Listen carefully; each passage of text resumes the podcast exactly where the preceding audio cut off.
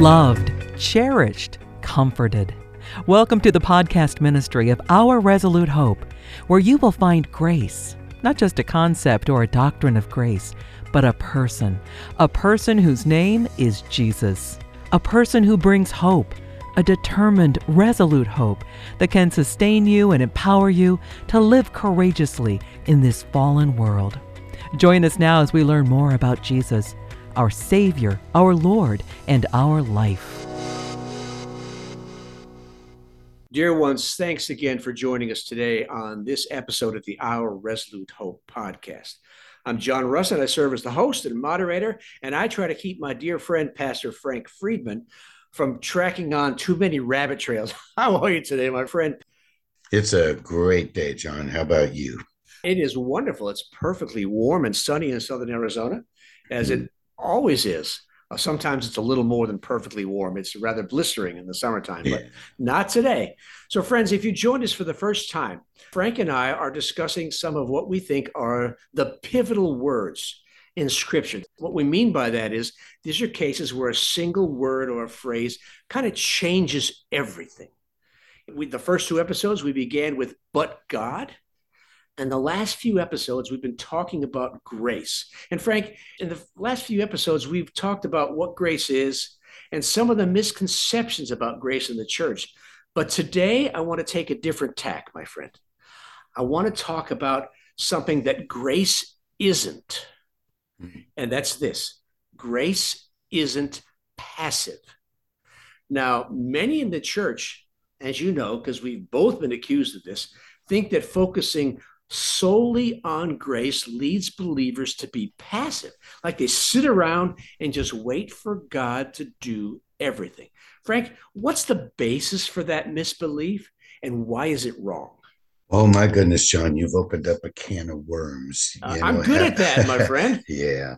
Having taught the new covenant for over 30 years now, I would go so far as to say the greatest threat to the message of grace is passivity. And the reason why I say that, John, is when believers realize that it's not about my performing for God, my doing for God, but God and what He has done and is going to do in and through me. The enemy comes along and pushes them just one little nudge further into passivity where they basically throw out the baby with the bathwater and don't do anything. And you and I have seen this. We see people embrace the new covenant, and the next thing you know, they don't attend the assembly of the saints anymore. They quit giving, they quit teaching, they quit reading their Bible. And when you say anything to them, they say, Well, I don't have to do that anymore. And it's true, their language, I don't have to do it anymore. But in the new covenant, we moved from a have to to a want to. We got a new heart, new desire. So now it's not that we have to be at the assembly or have to read our Bible. We want to. We want to be with the saints. We want to know God. But, John, here's the problem. This is why I say it's the greatest threat. The rest of the church that is still locked into legalism, performing, functioning under the law, looks at those people who go passive. They see it as error, which it is, but then they throw the baby out with the bathwater and say that message is false. No, no, no. The message of grace is true. What is false is a slip into passivity. That's what the problem is. Hmm. You know, Frank, you and I have experienced this a lot Mm. And no matter how many times we tell people, uh, it's they still wrestle with it. You know, Paul is so plain. First Corinthians 15, he says this, and again, I'm reading from uh, my current favorite version, the ESV. And Paul writes that God's grace toward him wasn't in vain. That is, it wasn't without effect, Frank. But on the contrary, I worked harder than any of them. And then he qualifies it. But it wasn't I, it was a grace of God in me. So grace moves us, it motivates us to work. Frank, so How does that happen? What's going on here? Well, that's a great question, John. I'm really glad you asked that. We didn't even script that. I think what happens, John, is we make grace a doctrine, a message, something to believe instead of someone to trust and experience. Well, you and I know from Titus 2 that the grace of God is a person. He's the one who appeared. He's the one who brought salvation to us. He's the one who teaches us to deny ungodliness and live righteously. Grace is Jesus Christ. And when we understand that, then we understand that we're in union with Him and His life is in us, and He wants to express His life through us as we walk in faith. But if you make this thing a doctrine, then it simply becomes something to believe instead of something to experience. And if I could just illustrate it, John, it's a very logical message. I do wrong, therefore I must be wrong. God loves me. He wants to fix that in me. So he sent his son to die for my wrongs. Then he put me on the cross and killed me because I was wrong, buried me, resurrected me new and right. He did that so the right one, he himself, could live in me and through me. I look at that and I say, I believe that. And I trust you see what I just did. I believe the doctrine. Yes. I believe the message. I didn't say, I believe you. Now let's go walk together. One of the key verses is Colossians 2 6. As we have received him, which was by grace, now go walk the same way by grace. But the emphasis there is on walk. You know, one of the verses I try to use to teach people that this is not a passivity thing. He promises to meet the needs of the birds of the air, but he doesn't drop the food in their nest. They got to go get it. yeah. It's the same way with us. He's going to meet all our needs, but we've got to go out and get it, believing by faith that he will do so. I like to think about it this way, Frank. He motivates us. The Holy Spirit motivates us from within. You know, many believers use the phrases, God leads me or he called me. And I get that. And that makes sense because he's inviting us to join him. And those are true statements, but in my mind, they're not completely true because it implies that he's outside of us. Yeah. I like the thought that he mm-hmm. motivates us from within. And I get that, Frank, from Philippians 2, where it says, God works in you both to will.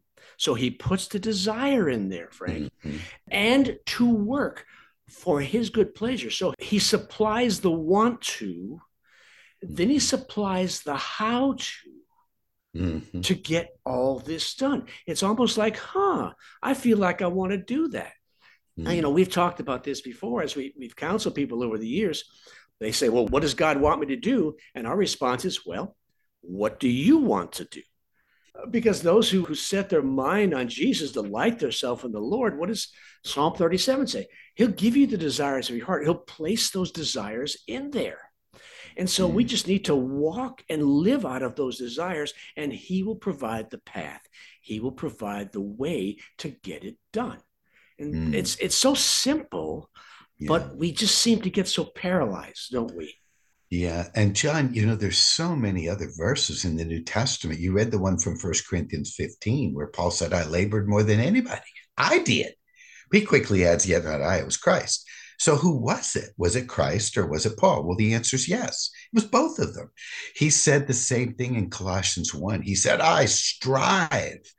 Then he adds, according to the power that's working within me, which is Christ in me, my hope of glory. Ephesians 1 is another one. We live by the resurrection power of Jesus. In fact, John, Jesus said the same thing in John 14. He told the disciples, The works that you've seen me do, they're the works of the Father. So grace was not passivity.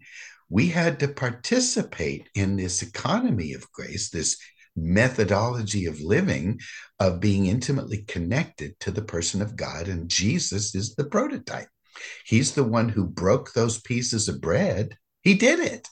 But he said it was the Father multiplying those pieces of bread. He's the one who took the steps to walk on the water. But then he added, it was the Father given me the ability to walk on the water. Jesus said without the Father, he could do nothing. He said the same thing with us. Without me, you can do nothing. But we can't sit there passive and wait for him to do it. John, I've always illustrated it this way. I know that God wants to love Janet, my wife, through me. He does. That's a plain New Testament truth. But if I sit on the couch and say, okay, Lord, love her, go ahead, do it, I'm going to grow cobwebs. He's not going to overtake me and force me, uh, manipulate me like a puppet. I am a person. I have a will. I have a choice. I have to get up out of that couch. I have to walk over to her.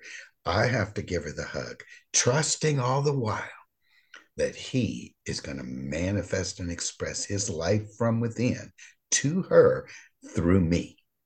We have a friend, of course, who's now with the Lord, John, Juan Carlos Ortiz, and he said it in his own inimitable way that's so good.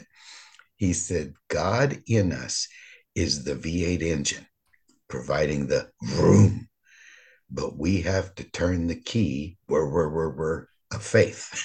When we turn the key where we're, we're of faith, then the room takes over and we amaze the world.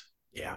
I listen to you talk, my mind runs to yet another passage from Corinthians. Seems like Paul talked to the Corinthian believers a lot about this. This is 2 Corinthians 9, I think, where God is able to make all grace abound to you. And mm. this is how grace appears, Frank so that having all sufficiency in all things at all times, have I said the word all enough? All sufficiency in all things at all times, we can abound in every good work. That's what grace does, Frank. Mm. It doesn't just let us sit there and pontificate and understand the world and have people lay at our feet so we can just spout our wisdom. We should abound in every good work. Grace empowers us to be busy. Like mm. Jesus said, I must be about my Father's business. That's mm. the same with us. We've got to be about our Father's business. And if we're not, then there's a clog in the grace pipeline somewhere because that's the fruit it should produce. Am I on target? I, I think so, John. And, and I think we need to bring in another verse to explain this. When Jesus was getting ready to die, he told his disciples, Greater works than I've done will you do? Well, what does that mean? You think about that. I don't see you walking on water, John, and I don't see me feeding 5,000 people with a loaf of bread. I believe what he was saying was that in us, he was going to multiply his life. And the greatest miracle, I believe, that anyone can do is to love the way God loves unconditionally. That is not a part of a human being's makeup. So when he said, Greater works will you do than I have done, I believe he was talking about his life of love, unconditional love, being multiplied on this planet by as many believers as there are at that particular time. That's grace. Grace is the Christ life. And his is a busy life. It's a loving life. It's a devoted life. It's a serving life. It's a kind and merciful life. I have a friend who says this Jesus Christ is in you, but he wants out. and that's a great way to say it. Indeed, it is. Listening to this, there's a caution that enters my mind, mm-hmm. almost a caveat for us, because when we say things like, God places the desires on your heart to just do what you want. That doesn't mean we just barge into any circumstance and start doing whatever we feel like. Hmm. Because God's grace, as I've thought about it, I'd love it to be this way, but God's grace doesn't flow at, at my command. Hmm. It flows at His command. And this is the part that gets me, Frank. His grace is too often made evident through my weakness, hmm. my need, uh, sometimes, Frank, even my failure. And it mm-hmm. takes that to get my attention. I think of a couple of verses. 2 Corinthians 12, we all know this, concerning the thorn in the flesh that Paul had. He asked the Lord three times, take it away. And he says, My grace is enough for you, for mm. my power is perfected in weakness. So it's almost as if if you really want to see the power of God in your life, the grace of God in your life, it has to come through weakness. Mm. And then Hebrews 4:16 says, let us draw near with confidence and find grace to help. Why? When we're successful in boasting? No. When we have a time of greatest need. And so as mm-hmm. I look at this, Frank, I think, my goodness, his power is made perfect in my weakness. And so, if I really want the grace of God to be evident in my life, it begins with the foundational truth that I've got to be surrendered and submissive before him. And so, weakness, pain, suffering, struggle, they're all part of this, Frank. I wish they weren't, but they are. So, preacher friend, why did God set it up this way? These are ouch statements. Well, John, I think we have to realize, and remember Bill Gillham, you said it probably better than anybody. I don't necessarily know if we have to suffer, but it's certainly a great tool. Bill said there's a plan A, and that's where you and I hear the revelation of God and we say, oh, yes, and just place ourselves under the uh, will and yielding to the Holy Spirit. Most of us don't function like that. And for that, there's plan B. And plan B is where God uses all the circumstances of the fallen world to get us into plan A. but I think what's going on, if you think about it, John, I don't know if there's a person on the planet, including us, of course, that really understands how blitzed humanity was by the fall. In the fall, every one of us came under the lie that we shall be as God. And you and I would look here today and say, Well, I don't believe I'm God anymore. Neither do I, Frank. But when we dig a little, do we feel like we have to be strong? Do we feel like we have to be right? Do we need to be in control? Ouch. See, now we've gone from teaching to meddling. We all do. We all want to be wrong. We want to be right. We want to have it all together, but we're not God. And so those things, our failures, our weakness, traumas that come into our life, they're all used by God to bring us to a greater depth of trust and also understanding that we are not God, that we are weak and frail. That's okay. That's how we were created. We were created weak and frail to have the strong one, the right one living inside of us. And I think what John the Baptist said, John, so many years ago, he must increase, I must decrease, is really the life's agenda for every one of us. And pride is, you know, the way of the world. I, I, I. It's the arch enemy of faith. And we need to be brought into the realization that I is not strong enough and I is not right enough and and I just ain't in control. That's right. Frank, there's another thought that jumped out at me while we were talking. Going back to Second Corinthians 9, where God is able to make all grace abound to you so we can abound in every good work. What jumped out at me as we were talking was that this doesn't address only the good works that we do in the church world, so to speak. Mm. This applies to everything we do. Because if God is in us, and He is, then every place we put our foot is holy ground, and everything we do can be an act of worship. Mm-hmm. And so this applies to our jobs when we're fixing our blown off shingle on our house, working on our car, washing the dishes, everything that's a part of our life in a day to day basis falls under this grace can abound in us in every single thing we do if we start with that foundation of weakness and surrender and acknowledging that I'm not God, uh, but He is. So mm. it's really life changing, isn't it? Well, it changes every aspect of life In the book of Revelation, he says there is no temple in the new world. Why? Well, because we don't need a temple. We are the temple. We are the holy of holies. We're the holy city. So wherever we go, we bring God with us. And because that's true, it transforms the ground we walk on, just like when Moses met God at the burning bush and that became holy ground. So Christ changes our relationship to everything. Changing diapers is now an act of worship, John. Mm-hmm. Uh, sweeping a, a floor is an act of worship because we're expressing Christ's life. That's what the grace of God is all about. John, maybe it's a good idea to give a definition of grace then. This is the one I've worked on. Grace is being delivered from the economy of performing the law that Adam placed us all into and being placed instead into an economy, a way of doing business, a way of life, of faith, receiving from God all that He is to whatever we need in the moment of our trust. Mm. That's grace. It's a person. And we're walking with Him and trusting Him to be our everything. Well, Frank, I want to wrap up. And I'm going to ask you to make this your final comment, but it's a it could be a lengthy one. So I'm going to ask you to wrap it up nice and tight.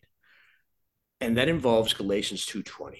Mm. There's an accusation or a result that comes from that verse that leads people to passivity. Tell us what that is and why it's faulty. Well, John, Galatians 2:20 is one of the most glorious verses in the Bible. It's led a lot of people into the new covenant.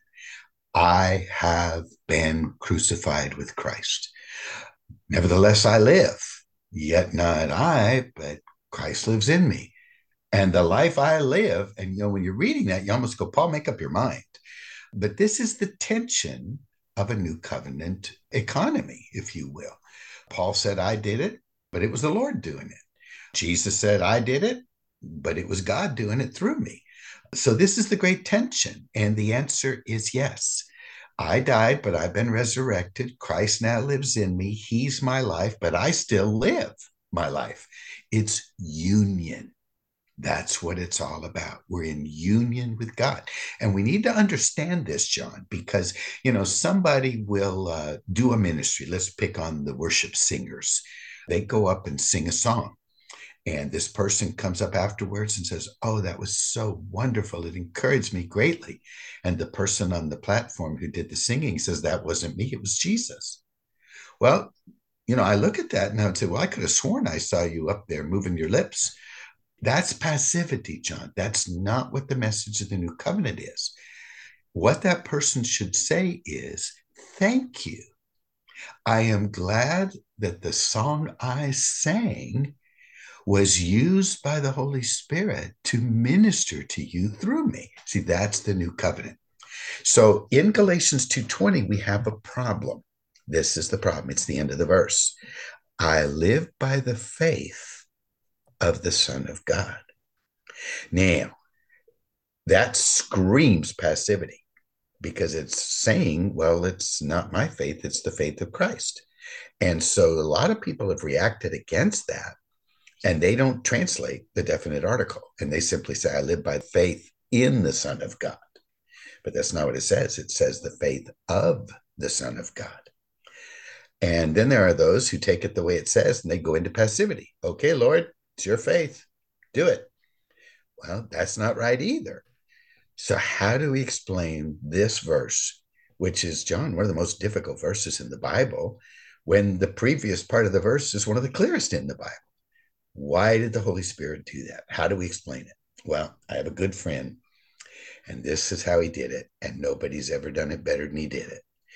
He said when he lived in England, he would go to Piccadilly uh, Square, Piccadilly Circus. He said it is a horrendous traffic, chaotic mess.